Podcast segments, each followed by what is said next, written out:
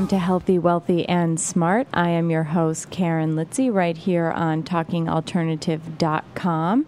And I want to thank you all for tuning in today. And if you tuned in last week, you got a, a great show with Dr. Louis Puentedura. He is a assistant professor at UNLV, and we talked all about uh, the safety and when and when not to use spinal manipulation and sort of integrating everything into what he calls the entire package, and that physical therapists are uniquely qualified to deliver this package, which is uh, manual care, neuroscience, and pain education, along with exercise, and that kind of having these three elements into your treatments are more likely to have an, a successful outcome with your patients. So if you miss that, you can go to the the Healthy, Wealthy, and Smart page right here on talkingalternative.com, or you can go to iTunes to the podcast section uh, just search Healthy, Wealthy, and Smart, and you'll be able to listen to that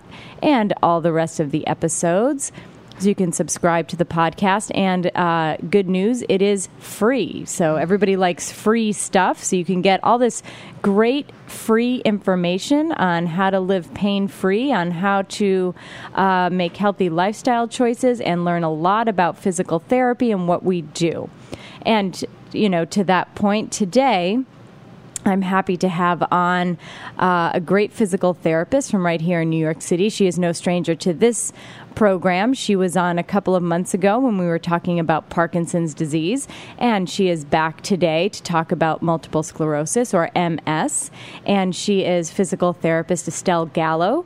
She received her doctorate degree in physical therapy from NYU in 2001 and her college degree in France in physical education in 1996. She has worked at NYU since 2001 in the settings of acute care, adult inpatient rehab, vestibular therapy, and she has been in the outpatient PT department since 2007 and has been a clinical specialist in neurology since 2009 and she is certified as a clinical specialist in neurology from the American Physical Therapy Association. So Estelle, welcome back to the show. Thank you for having me again. Of course, of course. I think the when you were here before and we did the talk on Parkinson's, I thought it was it went incredibly well and we got some great feedback and and so I'm very happy to have you back on to talk about multiple sclerosis, multiple Mm. sclerosis or and, and, and throughout the show we'll just say MS Yeah, because it's to keep easier, you it's much easier. So um, so let's start out with uh, so very basic question and well uh, we'll say basic and broad. Yeah. But what is MS? MS is a chronic uh, illness of uh, your neurological system. It attacks. Um, a specific part of your central nervous system. Again, your central nervous system is your brain, your spinal cord, and in the case of MS, it includes also the uh, optic nerves. And what it does, it uh, attacks the, the myelin. And uh, the myelin is uh, some fatty uh, tissue that's uh, that's around uh, the nerves. So it you know damages just the specific uh, fatty uh, tissue that's uh, that's around the nerves. And uh, one of my, I have a patient who has MS, and she said that, uh, talking about the myelin sheath and how it's disturbed, that one doctor said to her, it's kind of like when you have just um, a, a wire Yeah. attached to an outlet or a plug, and, and you know, let's say, like, a, I think she used like a mouse, eats away at the outside of the wire. And so that you see sort of the exposed filament in Yeah. it, and that's kind of like the myelin sheath. Would you kind of agree with yeah, that? Yeah, no, no, exactly. That's the best analogy for you. You can picture your nerve as an electrical wire. Mm-hmm. So the uh, the axon would be the, the copper wire, and then the, the myelin would just be the insulation that Mm-hmm. you uh, you have around the, the wire. So here, you know, it seems like it's minimal, but it has significant uh, impact. It's just you know damaging this. Um, insulation uh, layer around uh, around the nerve. Sometimes, though, the damage can be so severe that it might damage the, the nerve, but really, most of the time, it's just damaging this myelin sheath. That's just this fatty tissue that's around the, the nerve. And what does it do? What is the point of this, the myelin sheath? So th- the myelin sheath really what it does it helps for the information to travel faster. So that's really what it does. And it seems like it's not that significant, but it is very significant. And uh, one analogy that you could use is, you know, with your smartphone. Mm-hmm. And, you know, when you have your f- smartphone that instead of running on the 4G network, it's stuck on the Edge network on old, and Oh. it's nothing is working well. and, And, it you're takes like, forever. it for takes five, yeah, exactly. everything else. So Oh, just the information is really traveling very, very slowly and not very well, and you have a lot of interference. It's just running very, very slow, and and that leads to different type of problems as well. Right. And and you know, when we were talking about well maybe we'll kind of get into this in the next segment, but during our Parkinson's talk, um, uh, the thing that I that you said that has always kind of stuck with me is it's not that they can't move. It's that they have trouble initiating movement.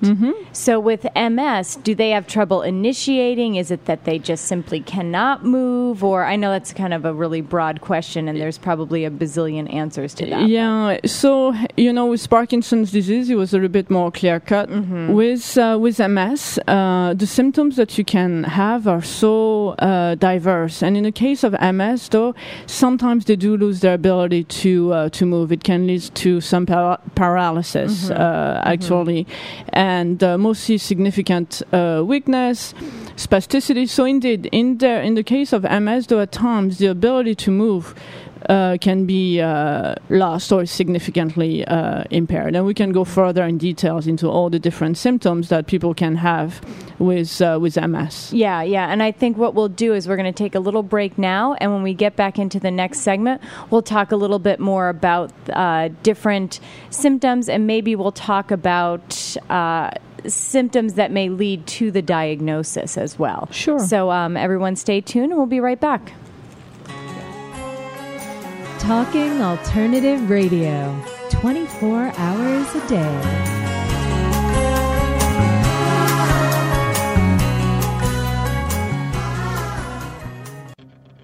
Are you stuck in your business or career? Trying to take your business to the next level and it keeps hitting a wall? This is Sam Leibowitz, the Conscious Consultant. I will help you get to the root cause of your abundance issues and help move you forward in your life. Call me now and let's create the future you dream of. 212 721 8183. That's 212 721 8183. The Conscious Consultant, helping conscious people be better business people.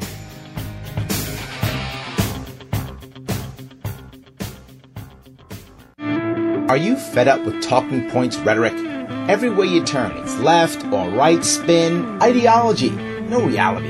In fact, it's ideology over intellect. No more. It's time for the truth. Join me, Larry Sharp, aka The Neo Sage, Tuesday nights 9 to 11 Eastern for the Ivory Tower radio program. In the Ivory Tower, we'll discuss what's important to you society, politics, business, and family. It's provocative talk for the realist and the skeptic who want to know what's really going on, what does it mean, and what can be done about it. So gain special access to the Ivory Tower and listen to me, Larry Sharp, your Neo Sage, Tuesday nights, 9 to 11 New York time. Go to ivorytowerradio.com for details. That's ivorytowerradio.com. The Ivory Tower is a great place to visit for both entertainment and education. Listen in Tuesday nights, 9 to 11. It will make you smarter. Hey, all you crazy listeners. Looking to boost your business? Why not advertise on Talking Alternative with very reasonable rates? Interested? Simply email at info at talkingalternative.com. Talking Alternative.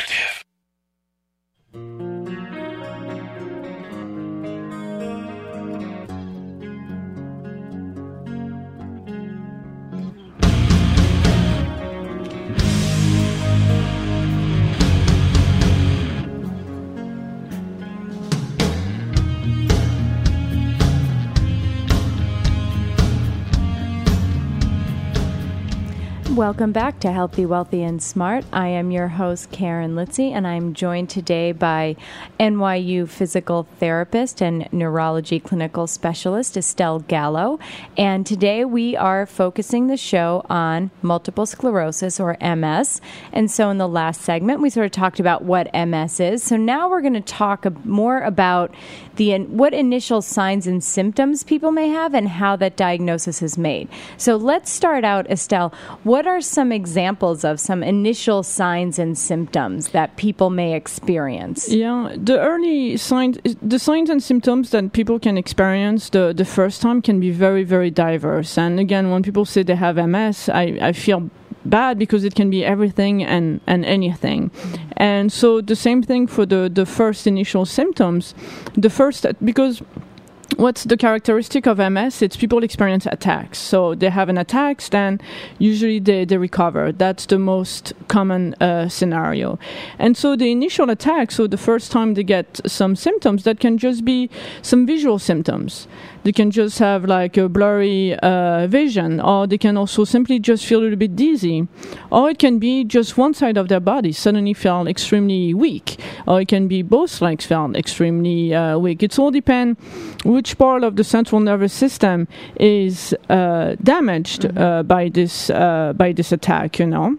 So, what sort of which nerves where that myelin yep. sheath, like we said, that fatty insulation yep. is damaged, depends on where you're going to find those symptoms. Yeah, exactly. Symptoms. According to which part of your central nervous system, which part of your brain, which part of your spinal cord, uh, nerves, which which nerves are damaged by this specific uh, attack, you'll result in different type of uh, of symptoms. But mm-hmm. it can be very simple, like very even people might not necessarily acknowledge it. You know, just feeling it. And I don't want then anyone anyone who feels dizzy to just right. run to their neurologist, but it can just be people, especially young women, you know, feeling a bit dizzy. It mm-hmm. can be one of their first uh, signs. And recently, I uh, I saw. Um, uh, a patient and I asked her when she was initially diagnosed with uh, MS and she said, oh, 10, 15 years. But as she was recollecting her, her, life and different symptoms, she said, I probably had it way, way before, but people didn't, you know, I had those symptoms and it went away and nobody necessarily paid attention. Yeah. And I've, I've heard that as well. Like I've had patients who, you know, they've said, you know, I had tingling and things like that in my legs, but I was pregnant at the time. So I mm. thought, oh, it, it's just sciatica yeah, or the baby's yeah. sitting and she had mentioned it to the doctor and the doctor's like oh the baby's probably just sitting on on a nerve and it's causing yeah. this but you know she said in retrospect she was diagnosed but had probably had the ms many many years before yeah so I, I think that that's common or? i think it is common mm-hmm. yeah because especially the, the the most common type of uh, ms is what we call relapse remitting so mm-hmm. people have attacks and i mean and sometimes those attacks resolve spontaneously sometimes it doesn't so that's when when people have to go to, to the hospital, but they have full recovery. Mm. So people might just uh, ignore those first signs and uh, and symptoms. But it, I think it is very common mm-hmm. for people to be diagnosed later on and say, "But in the past, I've had those, and people didn't know what it was. It, I recovered, and you know, people didn't think anything of those symptoms." And right, right. So the symptoms are kind of so minor. S- sometimes can be minor. Sometimes yeah. can be minor. Yes, yeah. really. That's why you know there's right. not just one course of MS, and people can listen to this show and say, "This is not me at all." Yeah. And everything and anything is uh, is possible with uh, with MS. It's a very uh, unfair. Uh, it is very illness. unfair, yeah. And uh, but it is also a very chronic illness. People live with MS like pretty much a normal lifespan. Mm-hmm. So that's also important to know as well. Right. And and let's talk about uh, the diagnosis itself. So how is ultimately you go? Let's say you go to your doctor. Are there tests? Are there diagnostic tests, blood tests, and it, how is that diagnosis made? So the the diagnosis again, you know, it's not like a clear cut diagnosis. Mm-hmm. Boom, you do a test, and you know and this is there, this right. is MS. You know, first of all, uh, the main the, the the physicians who really can make the diagnosis are called neurologists because they're the specialist in uh, the neurological uh, system. And usually, the first thing they'll do, they'll have a, a they'll do like a medical history, try to understand the patient's uh, history, uh, symptoms, where they have symptoms, then it gets better symptoms again. That can be one sign. They'll do also a thorough uh, neurological examination to see how the neurological system is uh, is working, and indeed, then you can uh, uh, do an MRI. But sometimes, especially in the early stages of MS, the MRI might not show anything because You're doing an, a brain MRI. Yes, MRI of the brain and the spinal cord as well. Mm-hmm. And uh, if uh, you've had uh, MS, you may have some uh, what we call plaques that they'll show on the on the MRI, like scarring tissue of the of the Scarring myelin. Yeah, Okay. but not everybody shows uh, those. Then also something else that you can do because remember, you know, it damages your, myelin that helps for the inf- information to travel faster. So there is a test called the sensory evoked potential that measure the speed at which sensory information travels. So that can be a very sensitive test, especially at the at the beginning, mm-hmm. and especially they do a visual evoked potential to actually look at how fast the visual information is traveling. Oh, So that can be a sensitive uh, test as well to uh, to do in the early uh, stages of the of the condition.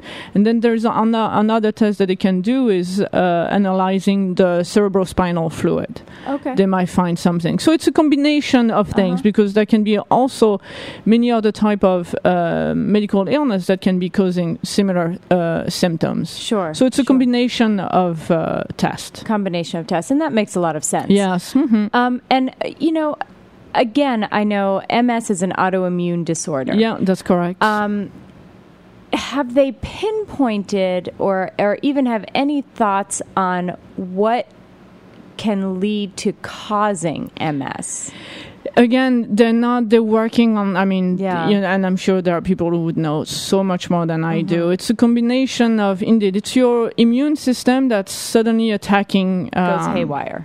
Yes Yeah. it attacks its your, it Itself. attacks yes attacks itself you know it's returning against yourself in a way Mm-hmm. uh, and so again it seems like it might be a combination of uh, of factors of genetics uh, also the environment Mm-hmm. looking maybe at viruses infection but they really uh, they're not They're quite not quite uh, they sure. really don't not quite sure exactly Right, um, right. probably it's a combi- probably a combination, Combination. Of, of, of things yes And you know, is there a typical age at which diagnosis is made or symptoms may come about? Is it men more than women, women more than men? Any So it- of demographics. Yeah, it tends to touch mostly uh, women, Mm-hmm. but women of all uh, ethnicity, you know, mostly between the age of 20 and 40. It's very rare to diagnose MS after the age of 50, but Mm. you can also have Mm-hmm. pediatric uh, MS. Here and there, there are a few uh, cases of MS uh, with uh, in children, Oh, uh, but those are more Rare, rare. Yeah, but it can uh, it can happen,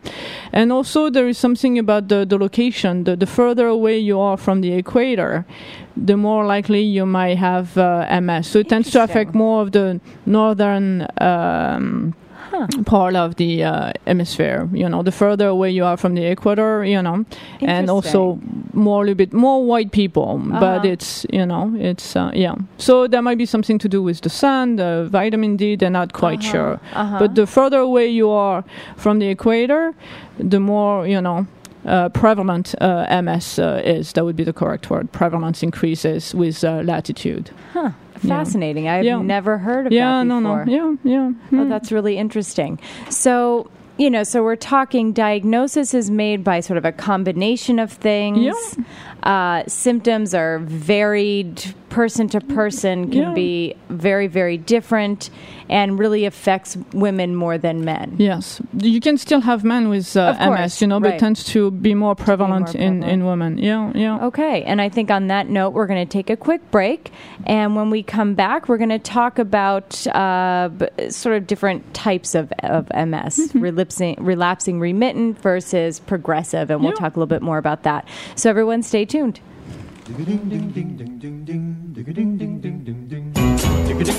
You're listening to the Talking Alternative Network.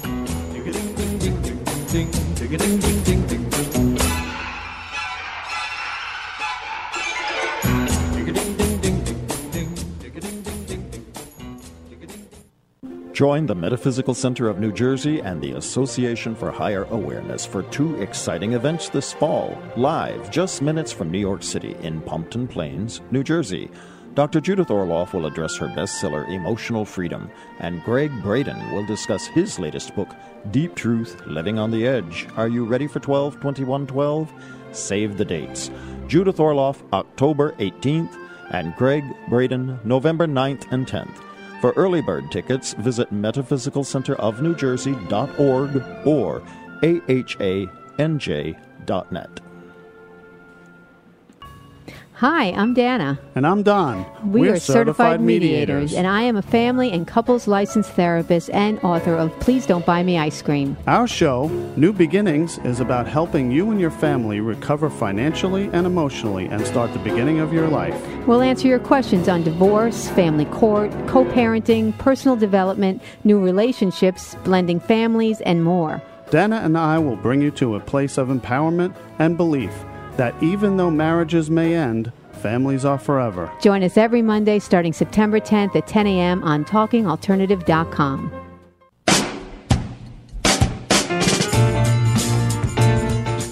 You're listening to the Talking Alternative Network.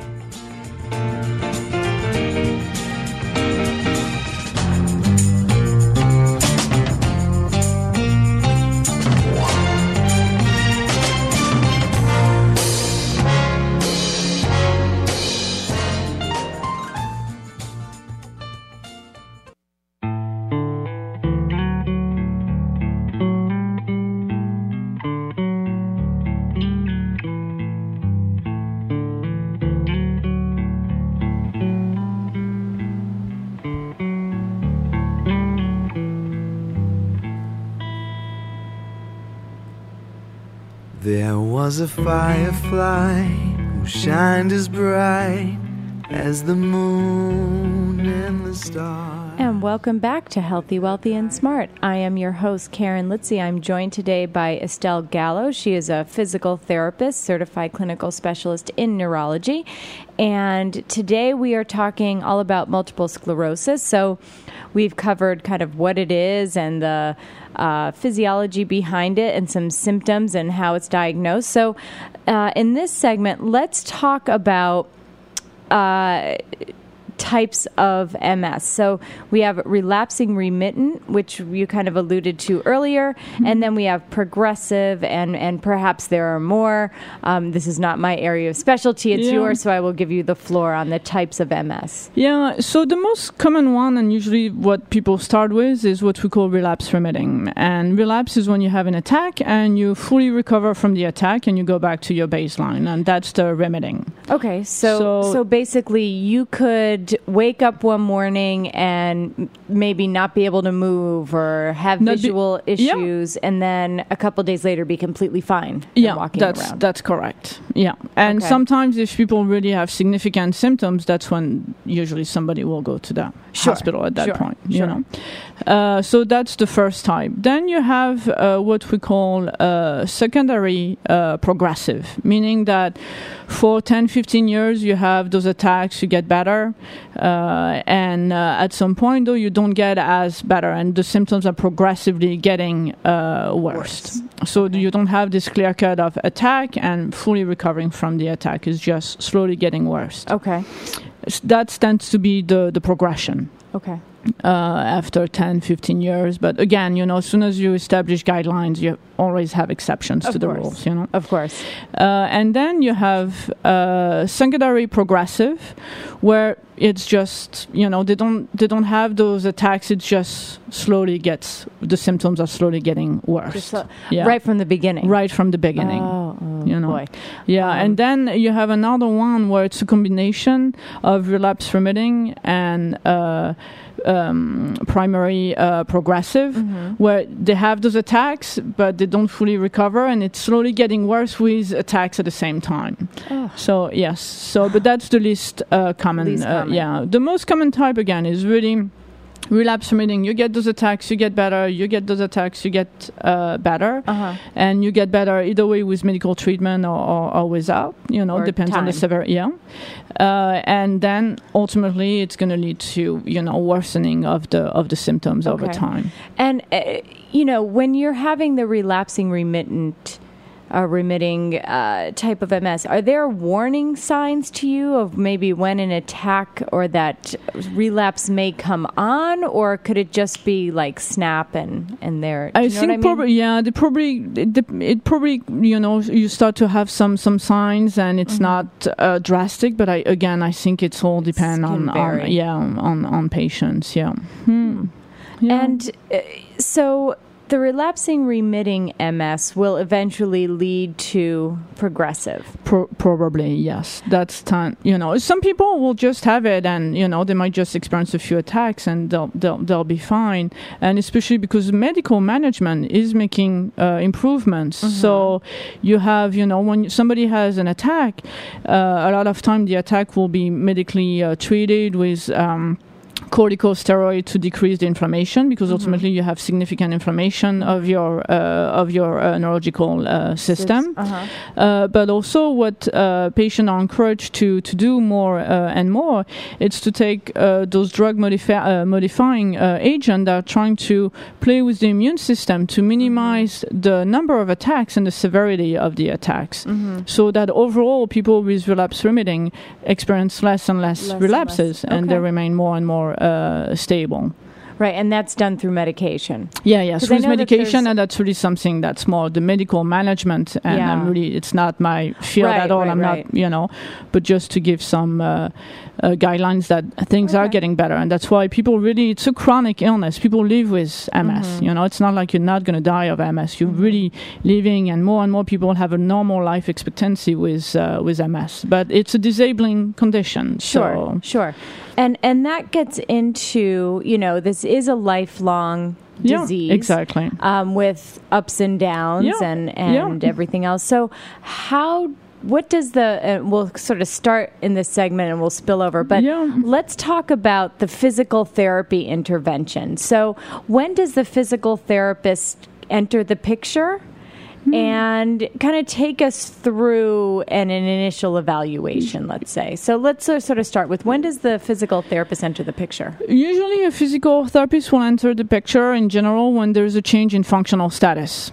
So, you know, patient experience an attack and, you know, it's, they're not able to function as well. Walking is more difficult. Getting up is more difficult. Going up and down the stairs is, so there's a change in, in their ability to, to function. That's usually when uh, physical uh, therapy and physical therapists will enter the, the picture in, uh, in the care to try to address those functional limitations and see what can be uh, what can be done. mm-hmm. So that will be the, the first point. And and are there and I don't know if NYU uh, has this, but are there sort of exercise like group classes for people with MS, regardless of when your diagnosis was made, to kind of be more proactive about it? I guess.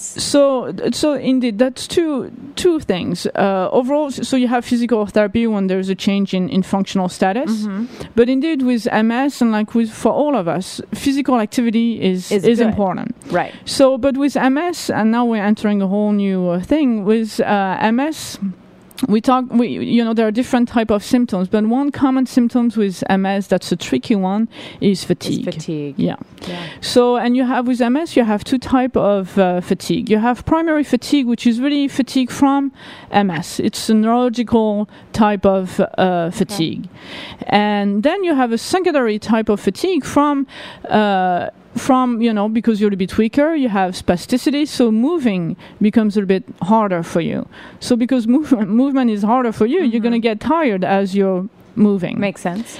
And another issue with uh, MS is uh, thermosensitivity. So they're very right now. If when you have a very very hot day in New York City in It's the killer. summer for those pa- for those people with MS, it's really going to be very very challenging. And usually I recommend my patient just in a cool environment. Don't try to come out. It's going to make you feel a lot worse.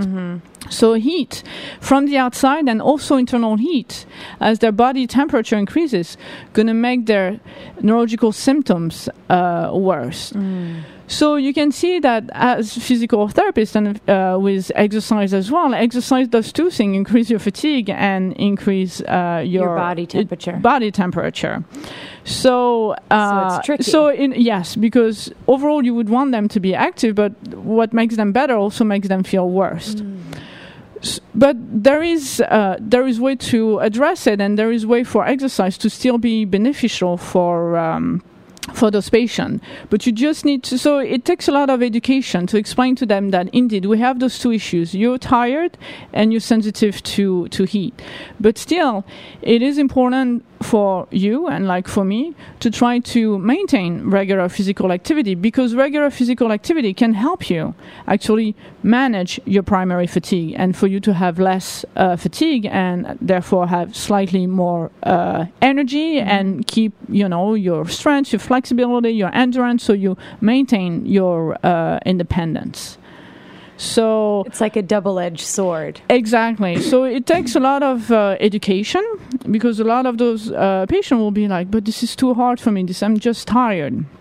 So trying to explain to them that some light exercises can be uh, beneficial uh, for for you.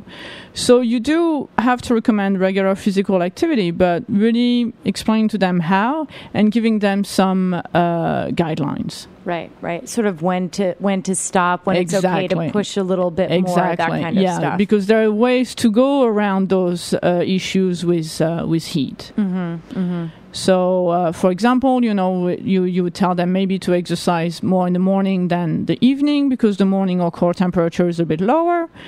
To really also exercise in cool environment, turn on the AC, have a fan.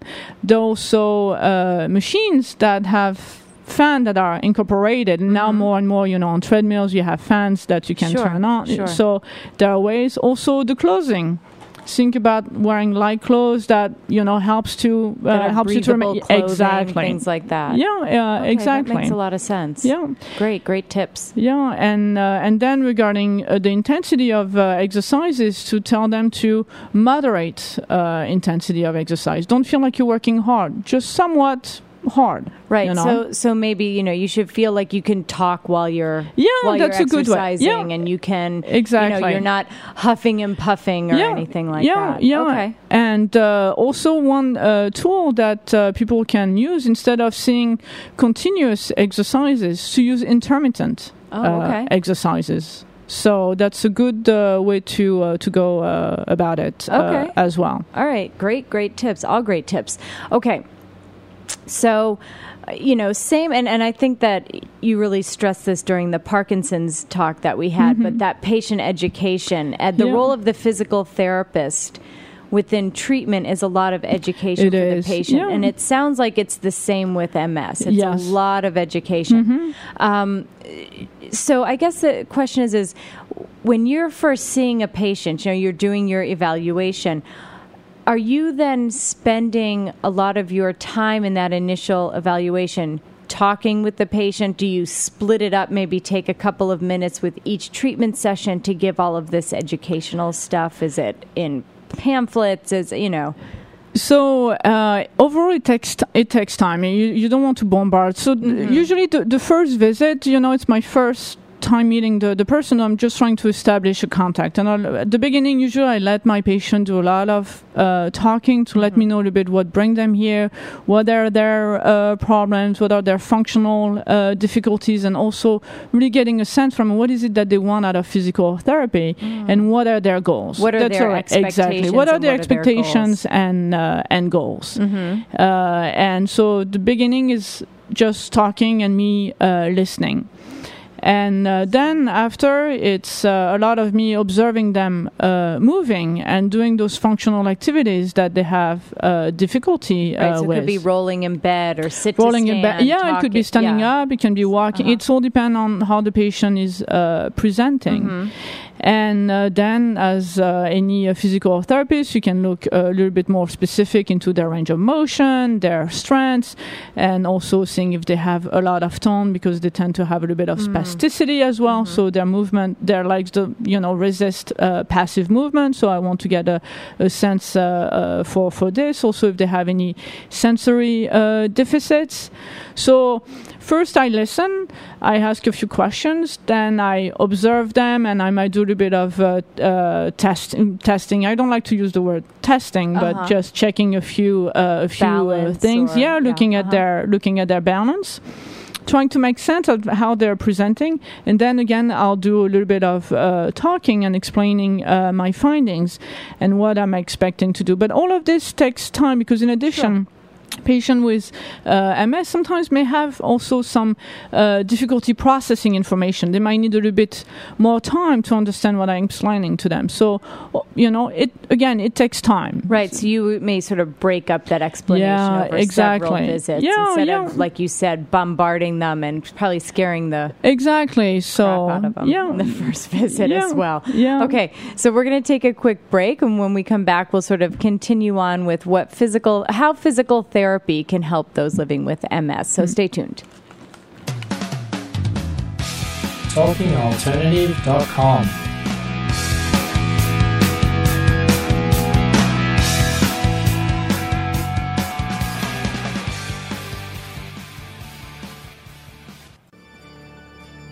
Hi, this is Nancy Tatro from Speak Spin Radio. Speak Spin Radio is an exploration of the world of communication, how it happens, and how to make it better. Because the quality of your communication has a direct impact on the quality of your life. Tune in Mondays at 2 p.m. on TalkingAlternative.com, where I'll be interviewing experts from business, academia, the arts, and new thought. Join me Mondays at 2 p.m. and get all your communications questions answered on Speak Spin Radio.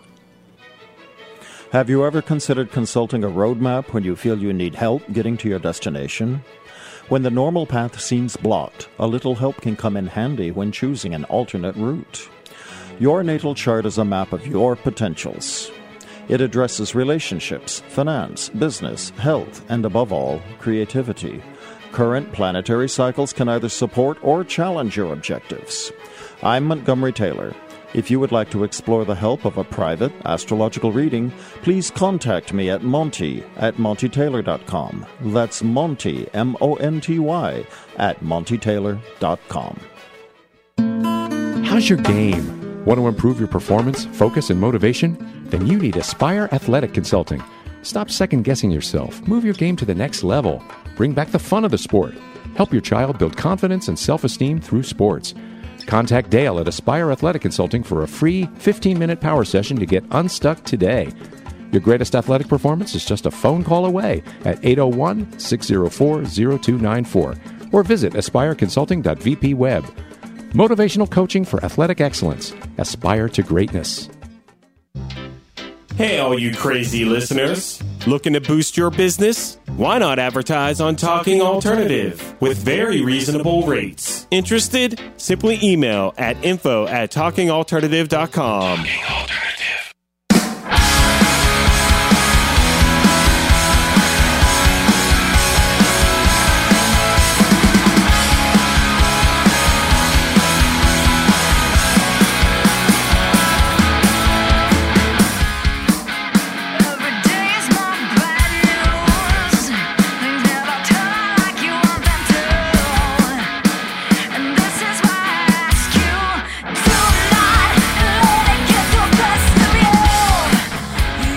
Welcome back to Healthy, Wealthy, and Smart. I am your host, Karen Litzy, and I'm joined today by Estelle Gallo, a fellow physical therapist. Uh, clinical specialist in neurology through the American Physical Therapy Association. And today we're focusing the show on uh, multiple sclerosis or MS. And in the last segment, we were sort of talking, Estelle was kind of giving us. Uh, a, a, take on what she does when she sees a patient for the first time. And I thought that there's something that she said that was very, very interesting. And it was when she is first uh, sitting down with the patient, she's doing a lot of listening. Um, mm-hmm. Uh, to what the patient is saying and, and what are the patient's goals and what are the patient's expectations. Mm-hmm. And it reminded me of the conversation that I had on the show last week with uh, Louis Puentedura. And part of his CPR for cervical manipulation or clinical prediction rule was um, expectation that the treatment will work.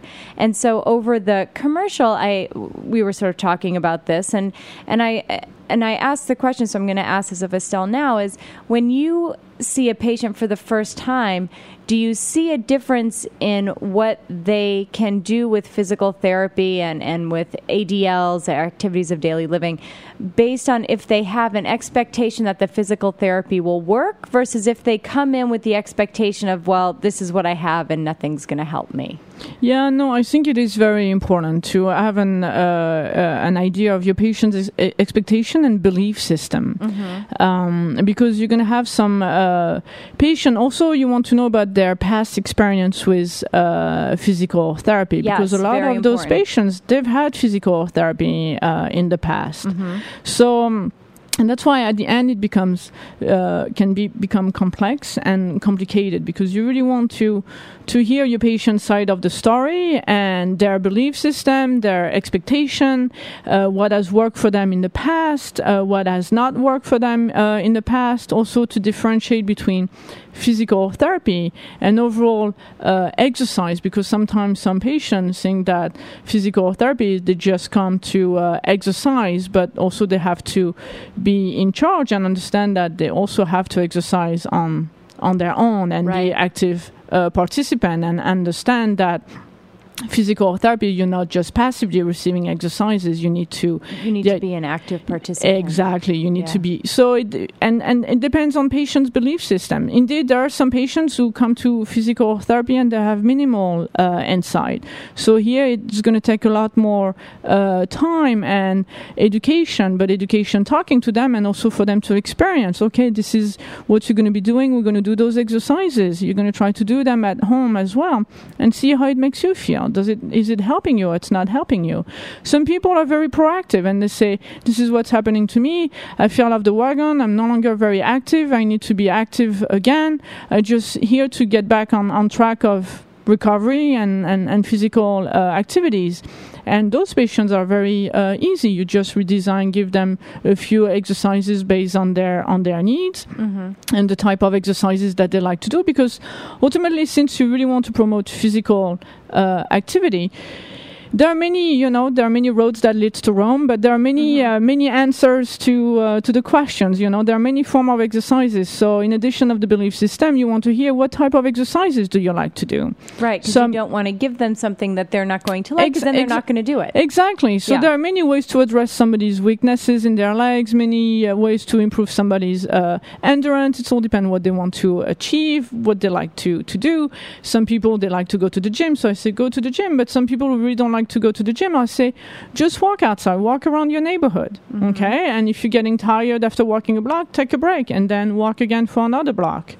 Uh, so you just need to find the, the type of exercises that your patient will be uh, compliant uh, with. Some people love to do exercises lying down, so I'm going to give them some exercises lying down. Some people are more functional type of exercises, so I say just go up and down uh, your stairs. That's a good way to strengthen your legs, or just you know do some sit to stand from your bed or your or your chair. That's a good way to strengthen your your legs. Some people feel I need to use machines, so I say then you have to go to uh, to a gym or you can buy some weights and use. Right. So again, it's it's finding what type of exercises your patient like to do, what their belief system, and trying to find something. Trying to find that happy medium be- Exactly. between what they have, what they can do, and what they believe will help them. Exactly. Yeah. Right, yeah, right. Because yeah. if someone's like, well, I really feel like the best thing for me is going to be, you know, doing exercises laying down. I think that's Yeah. where I'm going to get the Yeah. biggest. Yeah. You're not going to say, okay, well, then I want you to do squats So- and I want you to do all this stuff because then it doesn't align with what they, their But- expectations and what Exactly. they believe will be best for them. Yeah, yeah, yeah. Okay, Hmm. yeah, and he, you know, last week, uh, Dr. Puentedura, he called it sort of the placebo, but he doesn't want because uh, p- he defines pla- placebo as expectation of benefit, Mhm. not because a lot of people think placebo and have a negative connotation. No, you have to take it into consideration. It's so important, you know. I once I had a coworker placebo is still the best medicine, but it's not.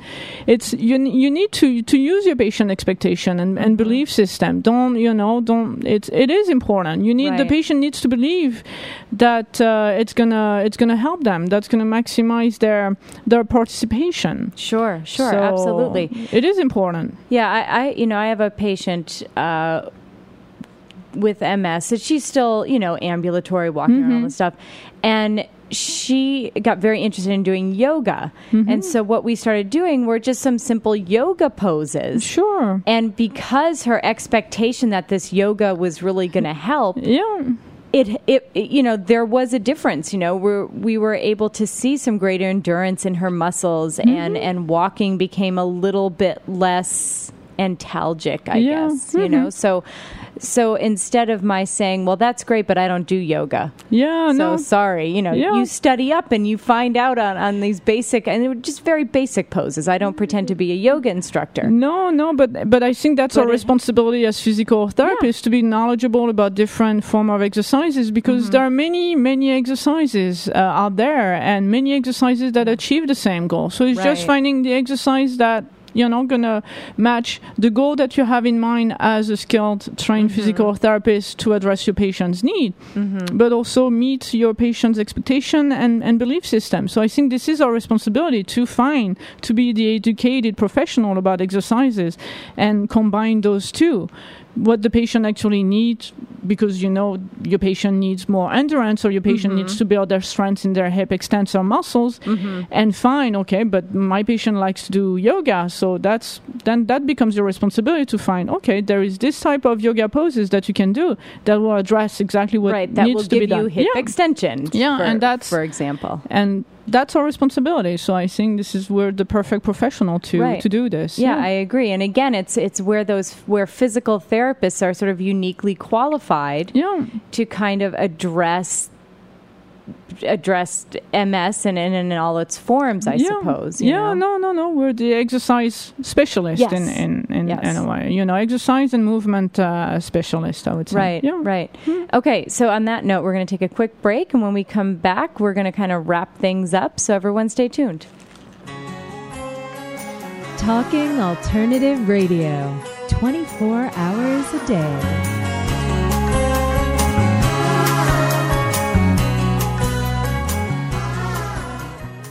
Join the Metaphysical Center of New Jersey and the Association for Higher Awareness for two exciting events this fall, live just minutes from New York City in Pompton Plains, New Jersey. Dr. Judith Orloff will address her bestseller Emotional Freedom, and Gregg Braden will discuss his latest book, Deep Truth Living on the Edge. Are you ready for 12 21 12? Save the dates. Judith Orloff, October 18th, and Gregg Braden, November 9th and 10th. For early bird tickets, visit metaphysicalcenterofnewjersey.org or ahanj.net. Are you suffering from aches and pains? Has traditional medicine let you down? Are you tired of taking toxic medications? Then come to the Double Diamond Wellness Center and learn how our natural methods can help you to heal. Call us now at 212 721 8183. That's 212 721 8183. Or find us on the web at www.doublediamondwellness.com. We look forward to serving you.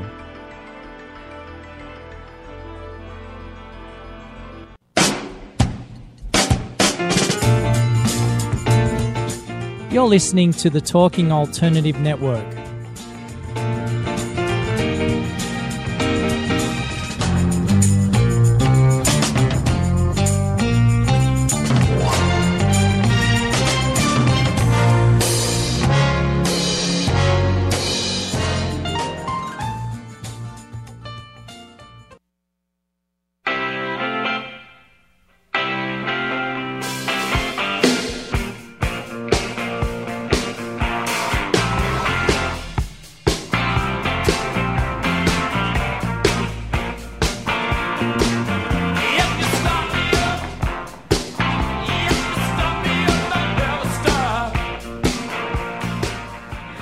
Welcome back to Healthy, Wealthy, and Smart. I'm your host, Karen Litzy, joined today by physical therapist Estelle Gallo from NYU. She's a certified clinical specialist in neurology through the American Physical Therapy Association, and today's show is focusing um, on multiple sclerosis. And, you know, during the break, we were sort of talking about all these other things. And, uh, you know, you realize you could, we could sit here for five hours Yeah. and, and we would not be even remotely close to our finishing our discussion. Unfortunately, this is our last segment, so we've got about, I don't know, 10 minutes. Oh, Oh, sorry, seven. seven minutes left. Um, so, uh, one thing that I do want to talk about, and we sort of talked, we'll just touch on it briefly, is uh, the effects of, of stress and the effects Sure. of of you know you're newly diagnosed with MS, you're fearful, your stress level probably goes out the roof. So. Um, I think a lot of what Estelle has been talking about and, and education of the patient and stuff can really mm-hmm. help de-threaten that that Yeah. diagnosis. It- it- and yes. and how does that affect? How does the stress and the fear affect the the MS? I mean, listen, you can go on for Yeah, no, go on no, forever. Let's just say it has an effect. It, it does have uh, an effect, and uh, you know, whenever you're diagnosed with a new medical condition, it's going to be a source of uh, of stress. And indeed, stress, you know, is a big magnifier glasses, so it's going to make all the symptoms worse. So that's Mhm. why it's so important to control the stress and uh, and uh, and anxiety. And something we didn't touch upon, and we touch upon when we talk about Parkinson, is the fact that MS affects so many systems that again, it's good to go to a place where you have a team that's working with you. Mhm.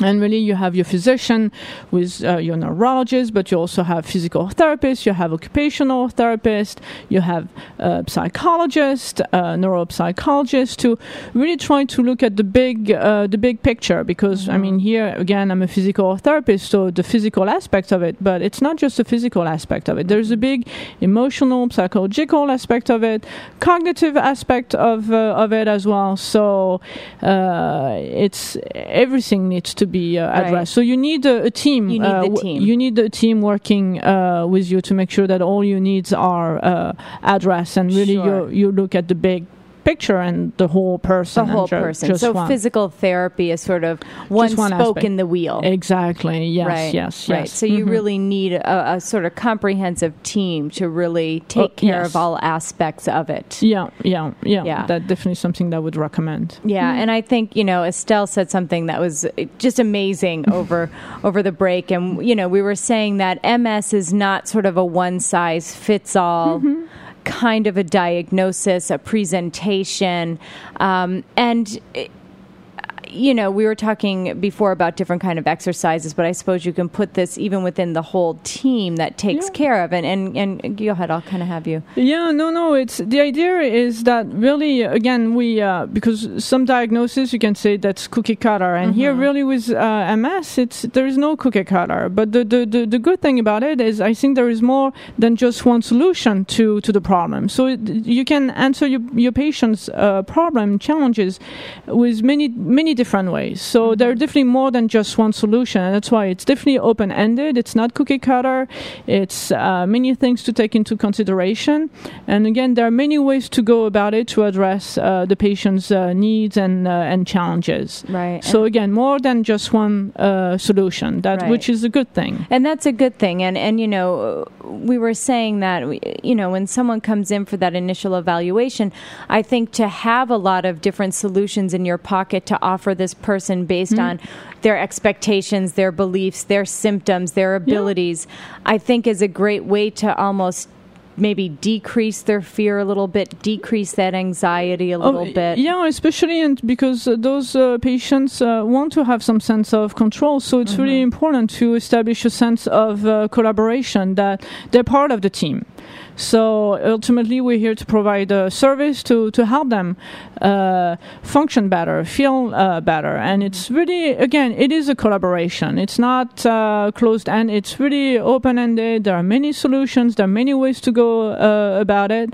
And, uh, and also to really give some sense of control to, to the patient to feel that they really are, you know, it's, yeah, it is for them. That's yeah, their body, because they're- that's, they they're know their symptoms. Yeah. the body, so to give them some autonomy and control course, over their yeah. diagnosis is is a you know very special thing to do. yeah, I think. yeah, and as physical therapists, I think we have the privilege to to be able to do this, to really collaborate with the patient, and to have a little bit of of, uh, of time to to maximize their learning and experience with their exercises, and see if Mm-hmm. it's beneficial or, or not, and change accordingly to what's working and not uh, working. Right, and I think that that's you know n- really no better way to to I was going to say, you know, what would be your most important take home point and I think that you just said it. You know, Mhm. having that whole team to collaborate and and making the patient and, and you touched uh, upon this earlier Estelle is making the patient an active participant Sure, yes. and not Mhm. a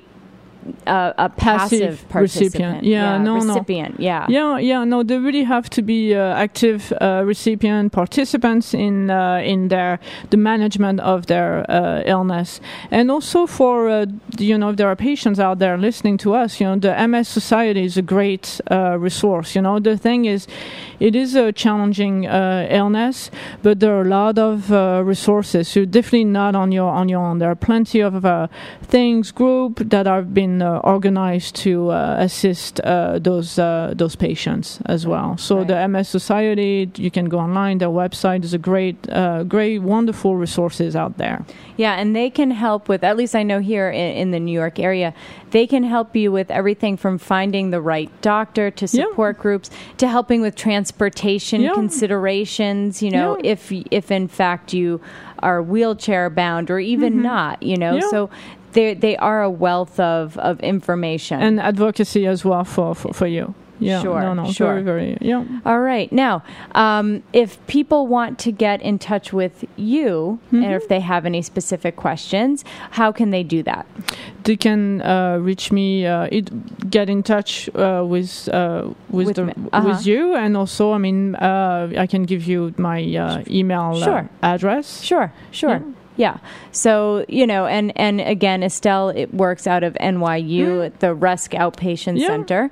Um, so if anyone has any questions, they can easily go to the healthy, they could go to Talking Alternative and they can uh, uh, email through there or they can email me at klitzy, L I T Z Y, at me, M as in Mary, E as in Edward, com. Um, so thank you all for tuning in today. Estelle, thank you again for coming you on for the show. me. I mean, I'm going to have to come up with more neurological stuff so to keep you to keep you coming back to the show. I think so. Uh, everyone, thanks for tuning in and stay healthy, wealthy, and smart.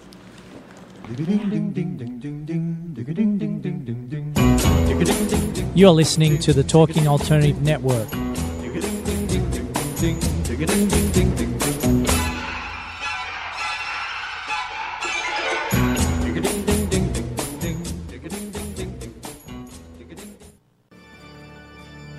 Hi, this is Nancy Tatro from Speak Spin Radio.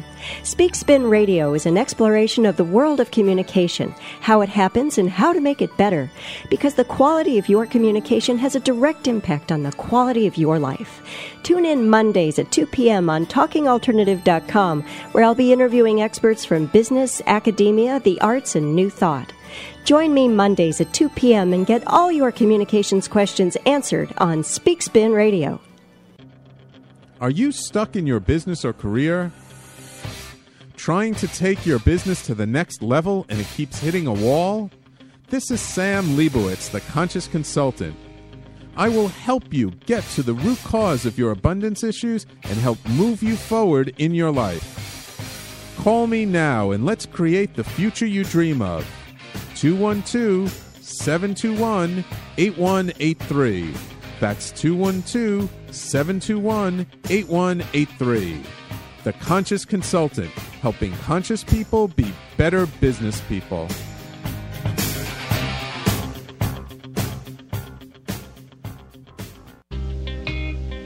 You're listening to the Talking Alternative Network at www.talkingalternative.com. Now, broadcasting 24 hours a day. Talking This is Tony Martignetti, the aptly named host of Tony Martignetti Nonprofit Radio. Big nonprofit ideas for the other 95%. Technology, fundraising, compliance, social media. Small and medium nonprofits have needs in all these areas. My guests are expert in all these areas and more. Tony Martignetti Nonprofit Radio, Fridays, 1 to 2 Eastern on Talking Alternative Broadcasting. Are you concerned about the future of your business or career? Would you like it all to just be better? Well, the way to do that is through better communication. And the best way to do that is training from the team at Improving Communications. This is Larry Sharp, host of the Ivory Tower Radio program and director at Improving Communications. Does your office need better leadership, customer service, sales, or maybe better writing or speaking skills? Could they be better at dealing with confrontation, conflicts, and touchy subjects?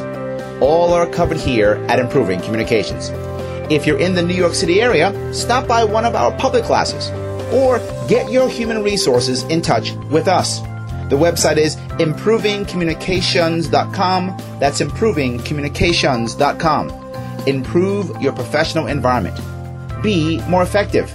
Be happier and make more money. Improving communications. That's the answer. TalkingAlternative.com